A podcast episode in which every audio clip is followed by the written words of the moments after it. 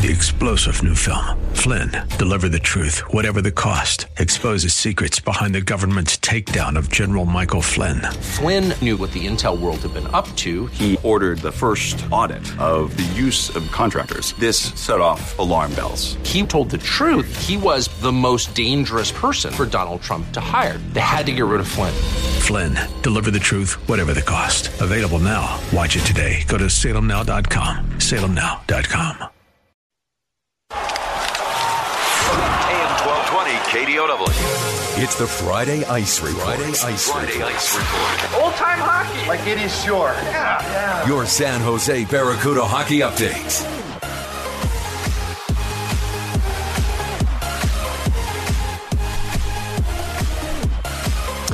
Welcome in.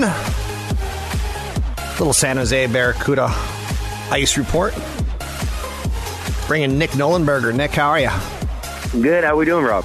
Doing well. You're the voice of the San Jose Barracuda, heard here. Anytime there's a game, you can kind of find it here on AM 1220 KDOW. Uh, being the voice of a winning team always better than being the voice of a losing team, and you're in the midst Yeah. of a 12 game win streak. Must be feeling pretty high right about now.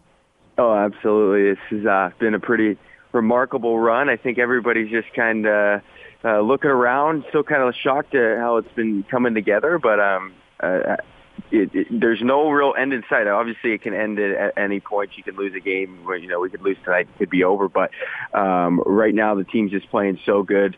Everybody's confidence is so high that um, I think everybody's just kind of enjoying it and just riding the wave. Some of the games you're squeaking by with a one nothing victory. Some of them are blowouts uh, or even big wins, like a five three victory against Texas the other night. Um, so the winning's coming in all shapes, forms, and sizes, isn't it? Yeah, it sure is. Um, really, out of, out of the 12 wins, I think three, if I'm not mistaken, have been decided by just one goal. Just one of them needed extra time, too. So um, it's been a pretty dominant run, too. Um, you, you like to avoid that word, I think, sometimes because these are all pros, and uh, you know everybody is uh, as good as it gets. Just arguably the second best league in the world, but the run has been pretty dominant. Um, everybody has kind of you know taken taken their role, and everybody's come together and meshed at the right time. Um, we've got the second youngest team in the American Hockey League, and it fluctuates almost every week. It seems like I think we were the youngest last week, and then because we got some players back from the Sharks, now it's second youngest. But um, everybody's coming together. These young guys are getting games under their belts, and um, it's just everything's clicking right now. Sometimes uh, w- when you when you got it going, you just you just got it going, and that's the case right now. I once talked to Roy Sommer and I asked him, you know, slap shots. What's the percentage of luck? What's the percentage of skill? And he said sometimes it's a little, you know, up to 33, 50% luck. Um, you know, bounce, puck bounces kind of funny kind of shot and it goes in. But when you win 12 in a row, it's got to be about a lot more about skill and, and persistence and coaching than about luck. There's not a lot of lucky bounces in a 12 game win streak. Yeah, I think um, you know, in, in sports in general, you're gonna have moments when you are lucky, but you know, this team is uh, extremely good, extremely talented. Um, you know, Roy has been coaching as the you know head coach of the top Sharks affiliate for 19 seasons. He's never had a run like this, so it just kind of gives you perspective on how good uh, the team is playing, um, just uh, how how well they're kind of coming together. Um, it, it's just really been remarkable, especially because these guys are so young. I think for some of them, you know, they're so young and inexperienced, they don't really quite realize what they're doing. Um, they're just going out there and playing and trying to play their game and, and trying to play the system that they're that they've instilled. And um, it, it, again, it's just it's just coming down to simple things. Everything's working. The goaltending's been good. The you know the the defense has been great. The forwards have been great. It's all three levels, and you know everybody's bought into bought into what uh, they're trying to accomplish.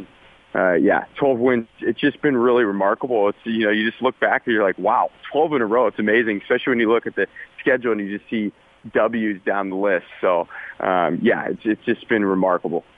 What I noticed particularly is one of the more grueling aspects of the AHL is it's not so flush with cash that they put you on a private jet to and from every game. You have to sometimes play back-to-back games as you're doing here in Tucson tonight and tomorrow. You did it a couple weeks ago in Manitoba. Um, Manitoba, Manitoba, uh, but Tuba sounds pretty good. Uh, but the back-to-back games, like it, it's really tough to pull off two two road wins in a in a row in Tucson. Won't it be? Yo, absolutely. And, you know, there's been points and kind of pivotal moments in this stretch where you said, you know what, this is probably going to be the time that, that we suffer a loss. And you can circle back to last weekend. Uh, the team had a game in Stockton against a Stockton team that was scuffling. You thought, eh, this might be a little bit of a trap game because you've got Ontario um, the night, the following evening. So they end up getting the win. They scrape out a 5-4 victory in Stockton. Then you got to jump on a bus, bus all the way down to Ontario through the night. Got into Ontario about 4 a.m. to play that night. I mean, Ontario is one of the best teams in the league, and they, you know, they won the Pacific Division last year. And he thought, you know, this might be the game in which uh, the streak comes to an end. It's been a great streak. We got double digits, and the team comes out and they win two nothing. And you know, it was a pretty uh, overwhelming kind of dominant type performance too. So um, there's pivotal points to this stretch. You thought maybe this is when it ends, and it just hasn't seemed to be the case. These guys are, you know, they're resilient, and uh, it, whatever's kind of thrown at them, they've found a, an ability to pull out a win. So first place in the conference and first place in the division. Um, am I getting this correctly that there's two divisions in the conference or two conferences in the in the league?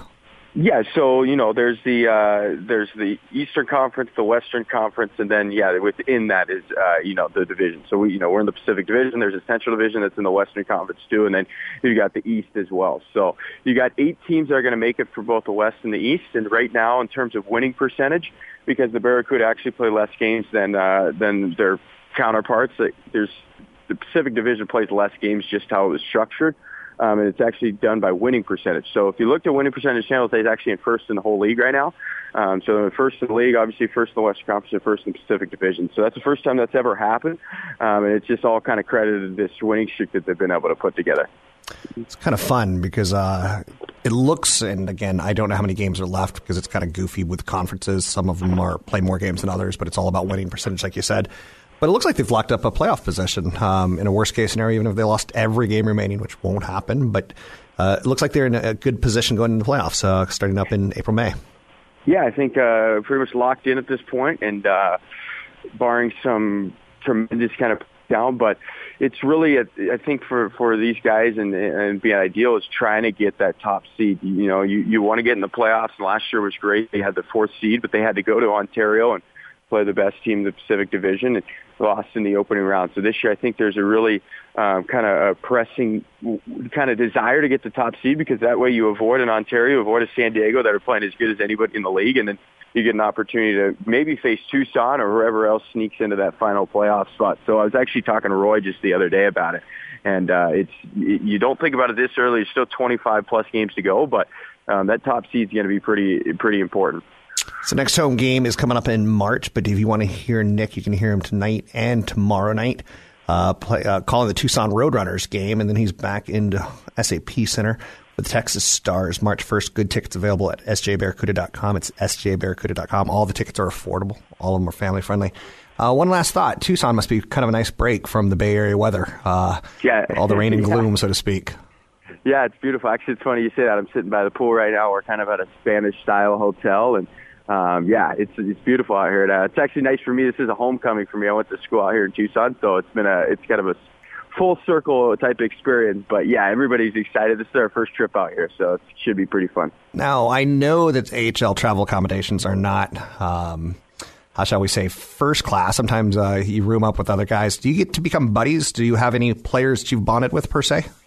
Yeah, absolutely. You know, we're around each other so much. A lot of these guys are young. They're, you know, um, I'm 26, so you know these guys are. There's guys who you know from 20 to to 30, so they're all kind. Of, we're all kind of okay, the same age, so everybody gets along. It's been you know we all we all kind of just buddies at this point. Can you take them to your college?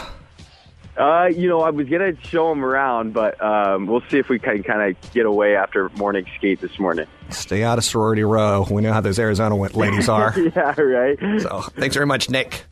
Nick Nollenberger, voice of the SJ Barracuda. Good luck. They've got a 12 game winning streak. That feels like a really, really long time. It stretches back over a month. You can find out more about the Barracuda at sjbarracuda.com. That's sjbarracuda.com. Seriously, a great family friendly event. Get your kids out there, and uh, I think you'll enjoy it.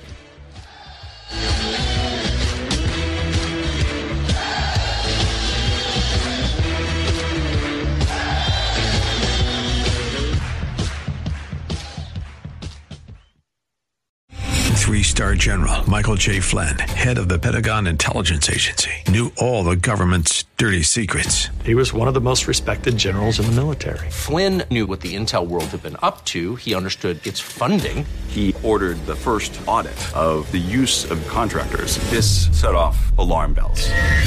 The explosive new documentary, Flynn, Deliver the Truth, Whatever the Cost, uncovers the facts behind this scandal. Flynn told the truth. He was the most dangerous person for Donald Trump to hire. I find out the worst enemy that I'm going to face in my life is right here in America. They took my assessment and they wanted me to change it. And I was like, I'm not changing it. They had to get rid of Flynn.